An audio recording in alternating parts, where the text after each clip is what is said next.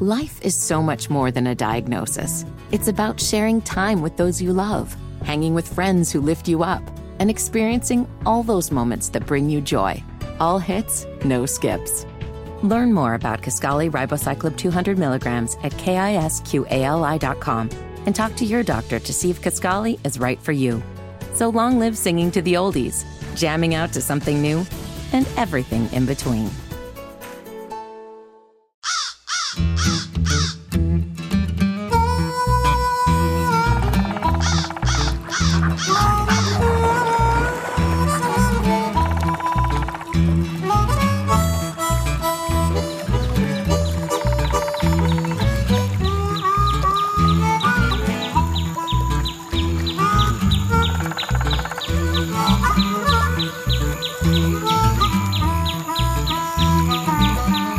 Party started, lights are flashing. Not sure what we are doing here except having a great time. How's that? It's the Indiana Outdoor Show. I am your host, Brian Pointer. We're brought to you by Indiana Donor Network, driven to SaveLives.org. I know we talk about this each and every week multiple times, but we are making progress on that Who's Your Donor waiting list. Sign up to be an organ and tissue donor when you buy your hunting and fishing license. Huge show, huge weekend. It is the final weekend of the Boat Sport and Travel Show. It is the weekend of the Deer Turkey Waterfowl Expo. I'll be out there just a little later on this afternoon. Always one of the highlights.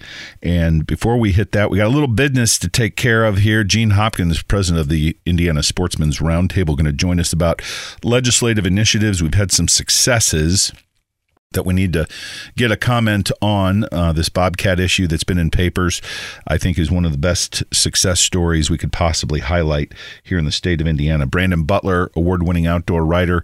He's got a new gig, which I'm proud to support. Plus, he's got a movie about a moose hunt coming up that I'm also wanting him to talk about. And our good friends at Ducks Unlimited, Wyatt Lucas joins us. Wildly popular, big DU-sponsored dinner on Thursday night. We have so much to talk about, so much success in the state of Indiana. As you can see, I don't want to give any less time to Gene. We got a lot to talk about in the legislature. It's the Indiana Outdoor Show.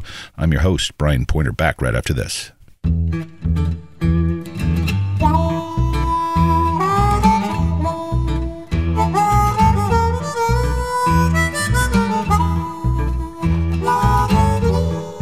So good to be with you. It is the Indiana Outdoor Show. You know, I say it's so good to be with you, and it sounds so trite, but it is. It's really good to be with you today.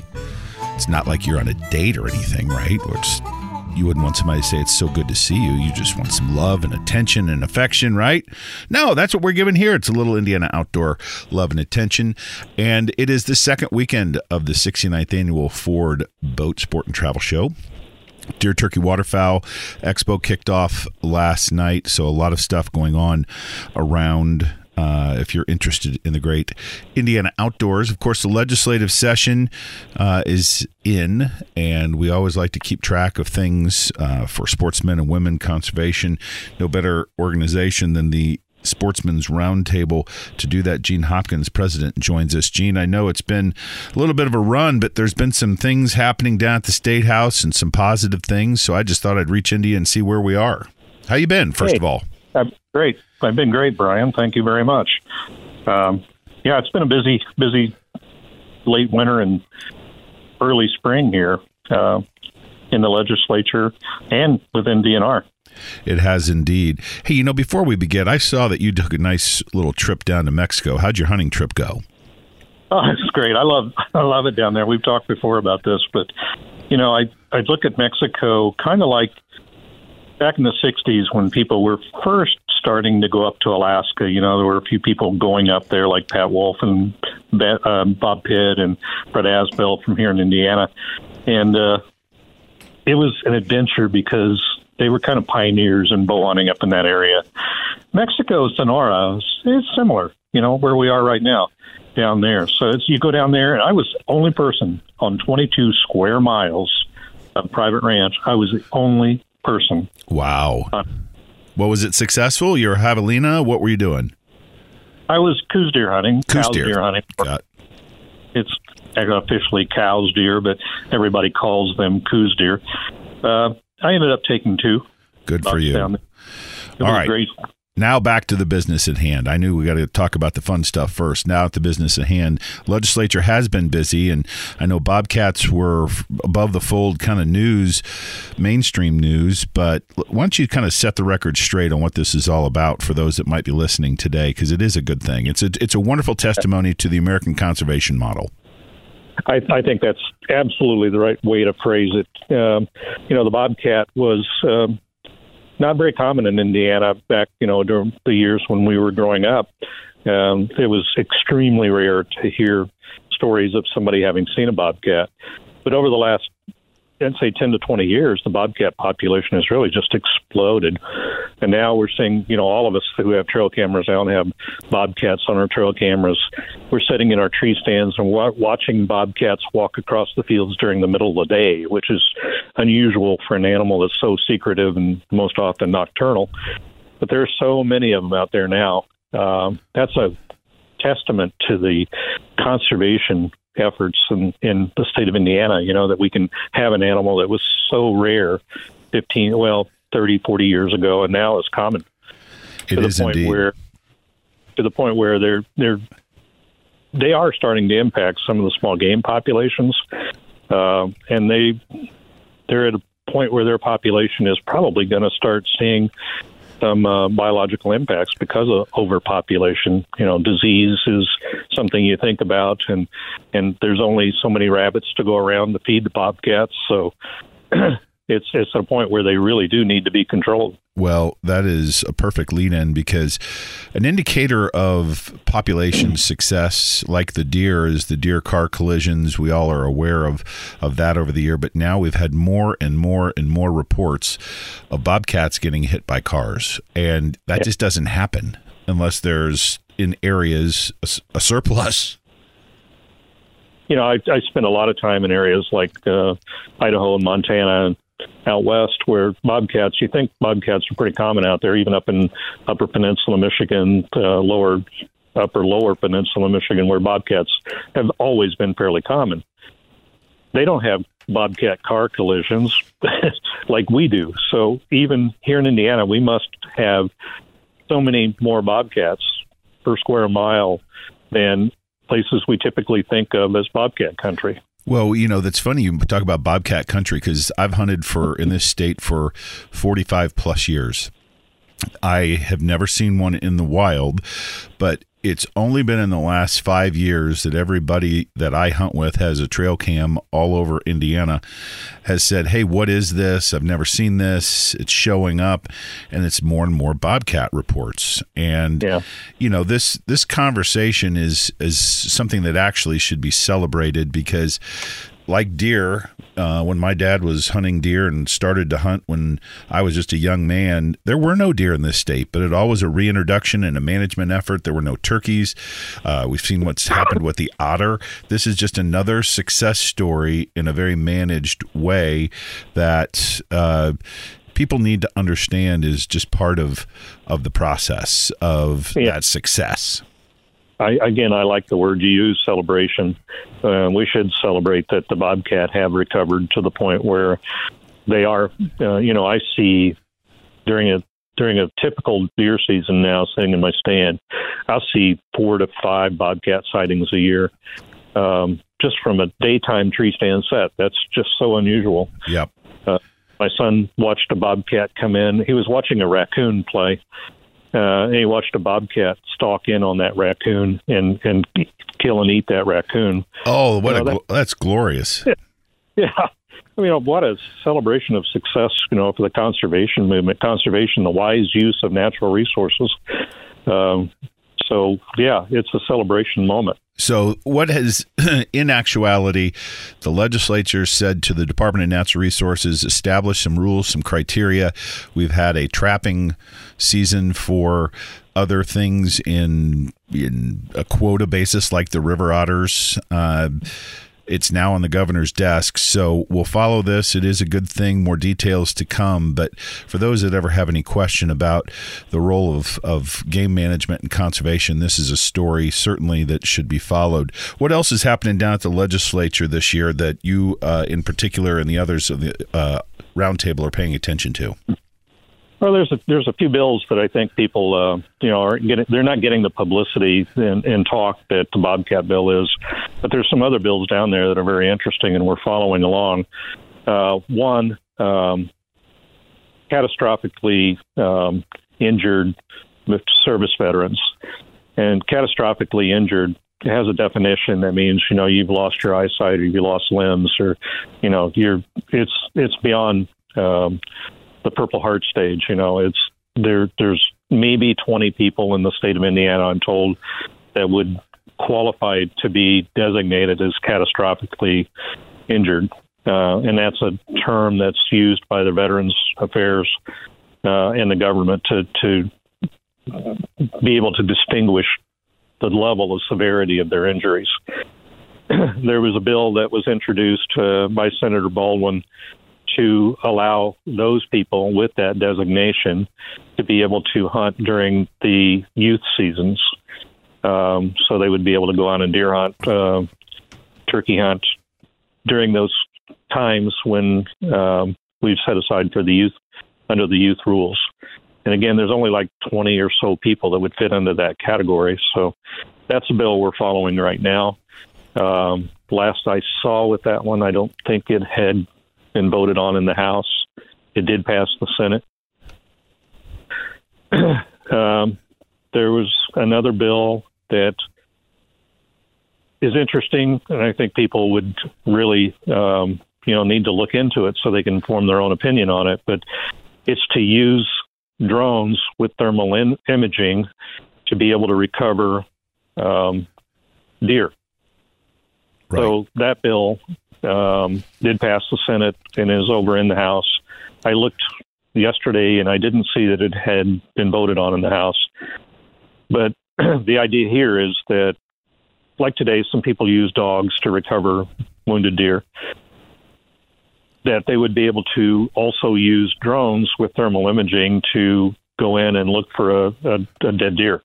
Now, the tricky part becomes, okay, how do you differentiate if they're looking for a dead deer or looking for to be able to hunt a deer that they captured on trail cameras and they just can't find it? So I use the thermal imaging and drones to go in and find a deer that I've been hunting and he's disappeared on me. That's not good.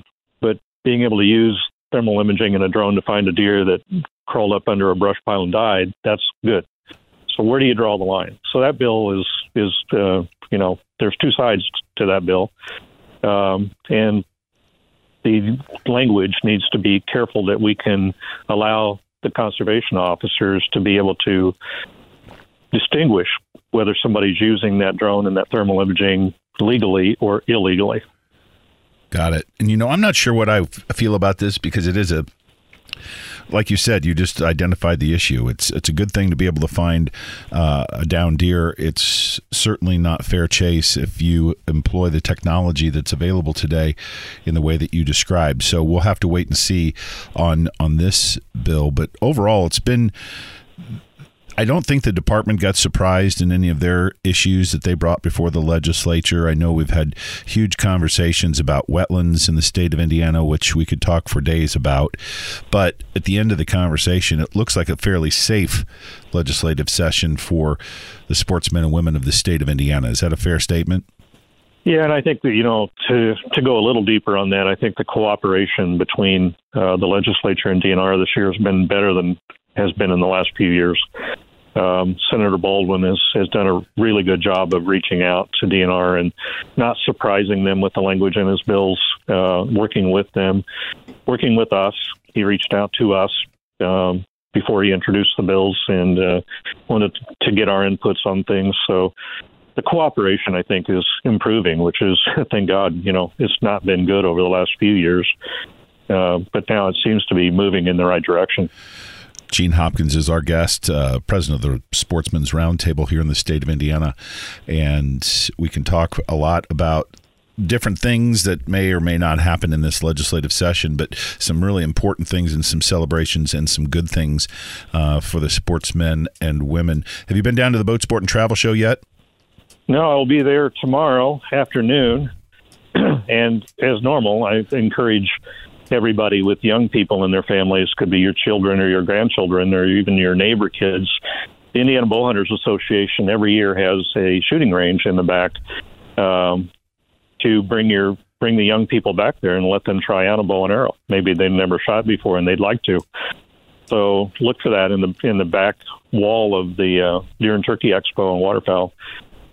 Look for the Indiana Bowhunters Association back there. I'll be back there tomorrow afternoon, and we'll be hopefully taking several hundred kids through an introduction to shooting a bow and arrow. Well, we had Tim Beck on last weekend because they always have a huge presence and so kid-friendly, trying to get youth introduced to the outdoors. They're doing their shooting simulation. We always are welcoming the conservation officers and law enforcement that are in their booth, and it should be another great success this weekend. I'm sure it's going to be jam-packed in the final weekend. Anything else that you're asking people to be aware of very quickly during this legislative session, or any call to action? Well, I think let's switch from legislative to DNR rulemaking process here real quick. There was a rule passed in the NRC, preliminary adoption. And preliminary adoption, for those that don't know, means that we're going to take it out for public hearing now, public testimony, public input. There was a rule proposed by our deer biologist to change the way our deer antlerless system works. And in the spirit of trying to simplify things is what Joe is trying to do here. And whereas in the past, each county had a quota, say Bartholomew County might have been a 3, Jennings County might have been a 4, Brown County might have been a 3. All across the state, every county had a different number as to how many antlerless deer could be taken during the antlerless season. If you added that all up, in theory, nobody would do it, but in theory, you could take several hundred antlerless deer if you maximized each county's quotas. So what Joe is proposing and is going to public input now is that we have a statewide, I'll use the word quota, but a statewide limit then of 6 antlerless deer. So you might take 2 in Bartholomew and 2 in Jennings and right, 2 in Brown. But it's a total of 6. Now, once you got 6, then you're done. Right. So you couldn't go off to Decatur County and kill another 2 or 3. And it would be they would get rid of the antlerless only seasons, and they would allow this, you could take those deer during any season as long as you don't exceed the county quota and the statewide limit. Well, it's going to be very interesting, and I love the process that the Natural Resources Commission has in place, and we're going to follow this. And, Gene, always great to visit with you. I hope to see you out at the Deer Turkey Waterfowl Expo. Let's stay in touch on some of these bills as the legislature rounds the corner here. And I hope, as always, you have a great weekend and teach those kids how to shoot some bows and get some more archers out there, huh? Come on, Brian. We'll get you over there. I probably need a tune-up. Gene, always great to visit with you, my friend. One of the hardest-working guys. Appreciate him as always.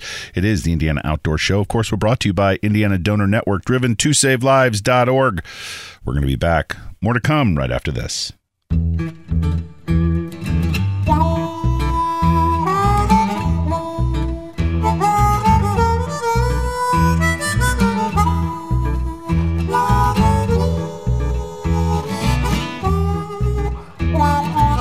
It is the Indiana Outdoor Show. It's the last weekend of the Deer Turkey Waterfowl Expo, Boat Sport and Travel Show. I am your host, Brian Pointer. So great to be with you this weekend and every weekend. And, of course, we're brought to you by our friends at Indiana Donor Network, driven to SaveLives.org. The number 2, you can sign up to be that organ and tissue donor when you buy your hunting and fishing license. Couldn't be any easier. As mentioned at the top of the hour, we're visiting with award-winning outdoor writer, just all-around great guy, regular on Indiana Outdoors, Brandon Butler. It's good to have you be a part of Indiana Outdoors. What have you been working on? See, I always hate to ask that question with you because you do so many exciting things, and I live vicariously through you. Well, I've been busy. One thing I'm super excited about is finalizing a film that I did to capture my moose hunt in Montana this past fall. I had the good fortune of taking a friend with me who's a very distinguished Hollywood cameraman. He was out of work because of the writer's strike, and I convinced him to go traipse around in the mountains of northwest Montana and showed them what outdoor writer, outdoor communicator pay looks like. You know, I brought them into the fold. But we made this incredible film. And what I really like about it is not only is it a successful moose hunt, but the actual gist of the film is based in my view of what a non-resident hunter brings to a community when they go there to hunt. So I go to Kalispell, Montana, Whitefish, Montana, and excuse me, I get a moose that cost me over $3,000 in application fees and license fees to have the privilege to hunt. But then I come back to town and I have to get a tire repaired. We go to the Moose Saloon and get pizza and drinks. We go to a processor and meet the family that's taking care of this. We go to the taxidermist and talk to the taxidermist that's doing my European mount. We go to a tannery and meet this woman. It's a woman-owned business that tans hides for taxidermy and individuals. And we're showing how, like, this impact directly affects this community. And we see a lot of politics right now surrounding non-resident hunters, especially out west. That being a certain segment of people don't want as many non-resident hunters coming to their state. And I hope to show some of the value that those non-resident hunters bring to those communities. So when and how will we be able to see this? It's going to debut on Carbon TV online for free. That way, I wanted it to be out there for anybody to be able to view. You don't have to subscribe to anything. You can just watch it. I had some great sponsors. Silencer Central, Title sponsored it. Mystery Ranch packs, Savage Rifles. I've got a great story about how I used U.S. savings bonds from my great-grandparents. I had to wait 35 years for them to mature so I could cash them in and then buy this Savage Rifle. Vortex Optics, Sawyer Products. That's a great company that makes, like, permethrin bug sprays and water filters. So I had a great support system. Sounds like the all-star lineup. When will this be available? Yeah. And did you say on Carbon TV? Yeah, Carbon TV, and then we'll distribute it on some social channels as well. I look forward to that. Hopefully within 2 months. So that's my way of making sure you have me back on so I can announce that it's ready to go. Well, it is a contract year for you, Brandon. I don't know. We need to step up the content, so this is a good opportunity. So you've always got new and exciting things going on. This moose hunt project is exciting because I understand the value of everything that you just described, and I'm anxious because I know how you put things together. It'll be fantastic. I understand you got a new gig, kind of related to the outdoors, but always supporting military and veterans and those that have served so well. Tell us briefly about this new opportunity. I became the CEO of Retrieving Freedom, which is a service dog organization based in Sedalia, Missouri, and Waverly, Iowa. I have nonprofit leadership experience. I ran the Conservation Federation of Missouri for 5 years, so I know all of the intricacies of running a nonprofit. I had gone into renewable energy, incredible industry. I was making great headway. I was on the board of directors of the American Biogas Council. You know, things were steam ahead. I ran into an old friend from the past whose family owns Starline Brass. They're maybe the highest end of the high-end brass for ammunition that you can buy in this country. And I have a lot of respect for the Hayden family. And I ran into Bobby at a University of Missouri football game, and he's telling me about this nonprofit that his parents are supporting and have donated a significant amount of money to, including 22 acres of land, and built a gigantic, beautiful campus for the organization. And Bobby said, "We're just struggling to find the right leadership. Would you have any interest?" And I said, "Man, honestly, I don't think so. I'm pretty happy in this nonprofit, or I'm pretty happy in this renewable energy world, and nonprofit work is just, it's tough, man." And so we'll come down and see the facility. So I did, and when I was there was a 75-year-old Vietnam veteran in residence with his wife, and the light bulb just went on. This woman's story had me in tears. I thought for a minute I was set up, you know, but then I looked over at Bobby, and he had tears in his eyes as well. So learning how these service dogs provide freedom to not only the recipient, but also the people in that recipient's life, especially their spouse, their children, and being able to see physical and mental changes in people because of having this constant companion that brings them peace. The organization gives these dogs away completely for free. Each one's got 2 years of training. They're valued between $30,000 and $50,000. Oh my goodness! Place them for free. So we only exist on the generosity of others. So my job as CEO is to, of course, get the word out, and then hopefully generate enough revenue to continue the operation. I love the name of the organization, Retrieving Freedom, and it's so appropriate. I know I don't. Some might say I suffer from those things, and I don't mean to make light of it because I understand completely, but I know the joy a dog brings to me, and I consider myself healthy. I can't imagine, because I've seen this story over and over, the service dogs, especially with those that have served in our military, the things they've seen, et cetera. I understand if you want to hear more about this, you interviewed that person and on an upcoming podcast of Driftwood Outdoors that you run, probably can hear that at some point in time, correct? Yes, in about 2 weeks, if you're interested. If you're not subscribing to Driftwood Outdoors podcast already, then there's a good reason to do it. So it'll end up in your inbox. This is an interview you're going to want to listen to. His name's Ivan. Her name is Mary Jo. I think you'll find it to be a pretty moving interview of a 75-year-old Vietnam veteran who really opens up about the weight he carries 50 years later. I can't imagine. Brandon, it's always great. That's why you're award-winning. That's why you're a contributor here on Indiana Outdoors. Appreciate you as always. Hope to see you here in Indiana again real soon. And I'm looking forward to more updates on this Moose Project and all the other projects you're involved in. Great to visit with you as always, Brandon Butler. Thanks a lot, Brian. My pleasure. It is the Indiana Outdoor Show. Great guy. Looking forward to all his upcoming projects. We're brought to you by Indiana Donor Network, driven to savelives.org. Don't go anywhere. We're going to be back right after this.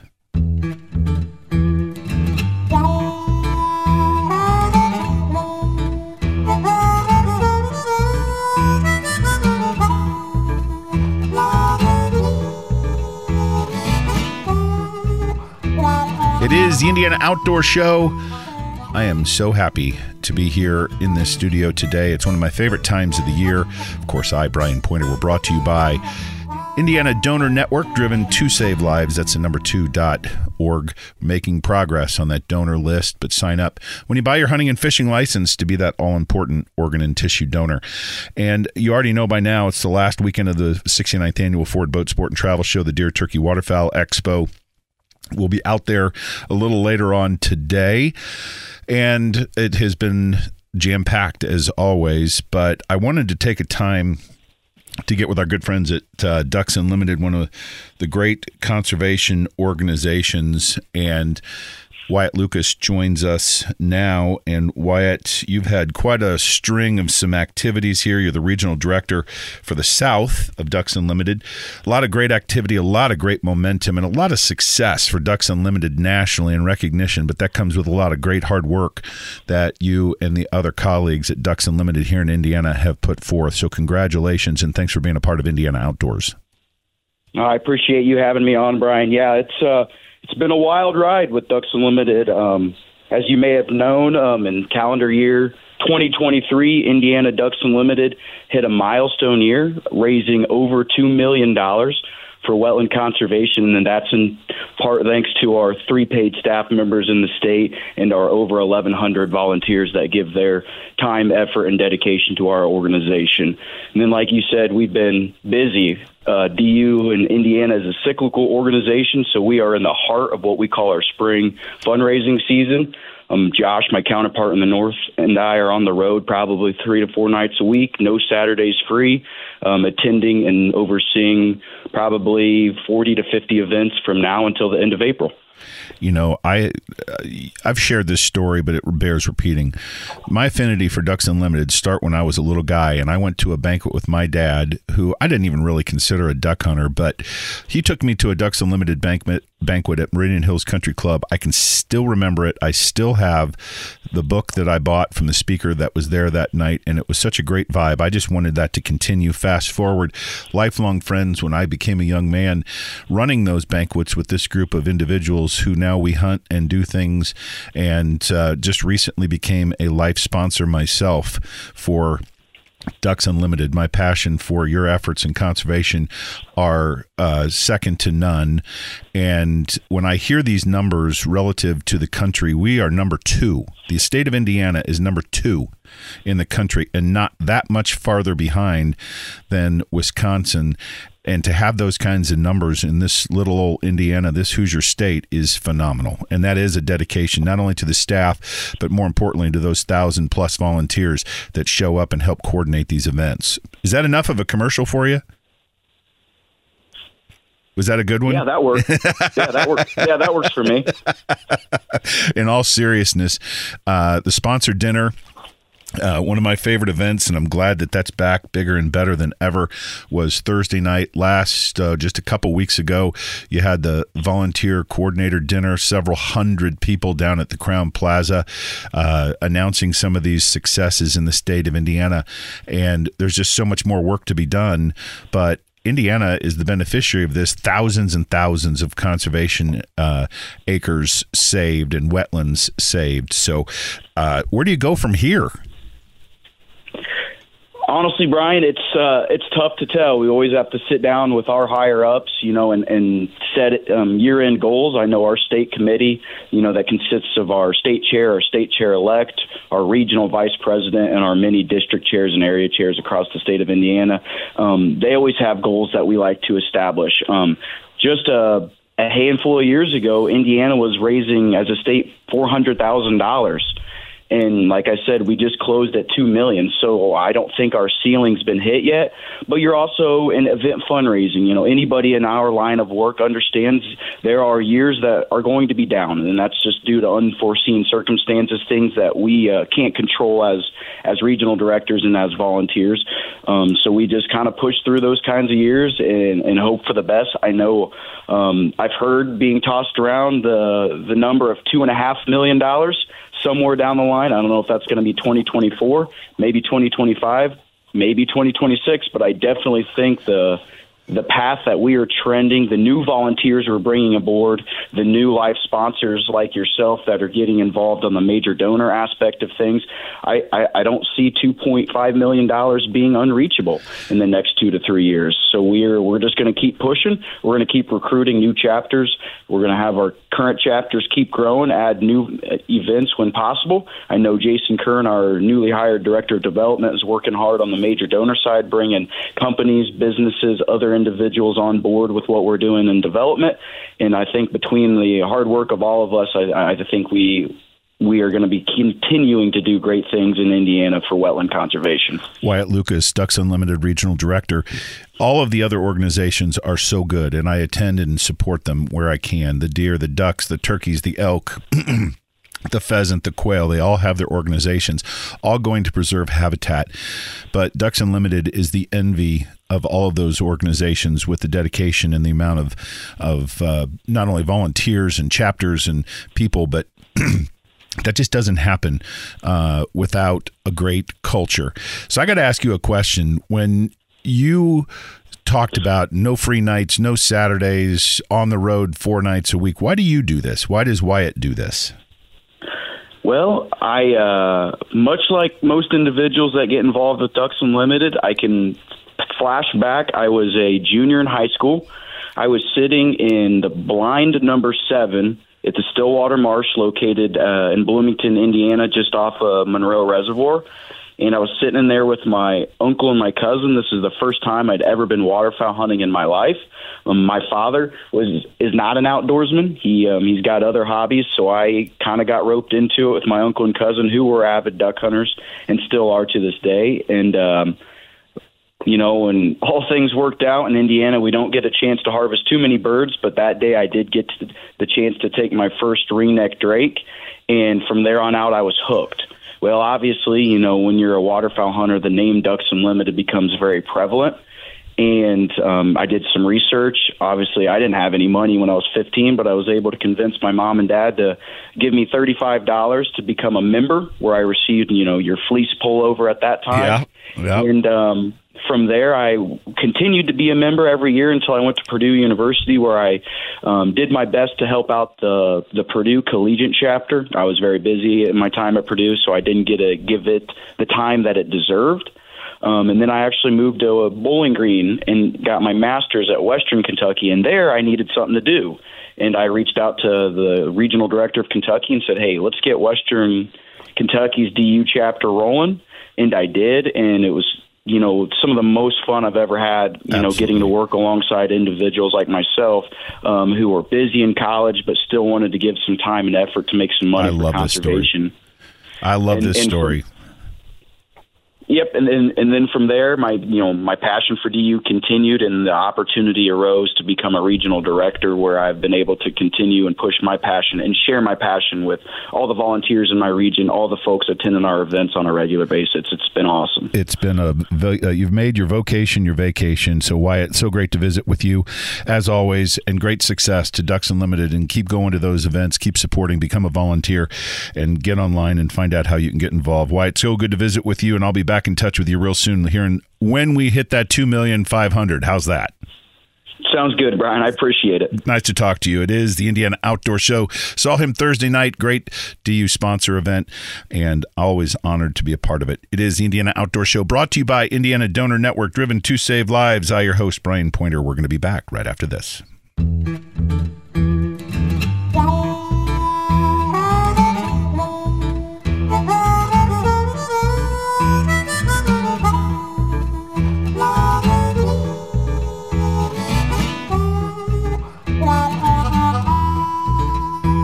I have a great show like this, I always get in trouble with the producers because it just leaves no time at the end other than to say I'm so grateful to be a part of this Indiana Outdoors show, especially this time of the year. So much activity at the fairgrounds with the Deer Turkey Waterfowl Expo this weekend. Hope to see you out there. Thanks to our great guests like Gene Hopkins and his organization and all those volunteers at the Sportsman's Roundtable, keeping track on the legislature.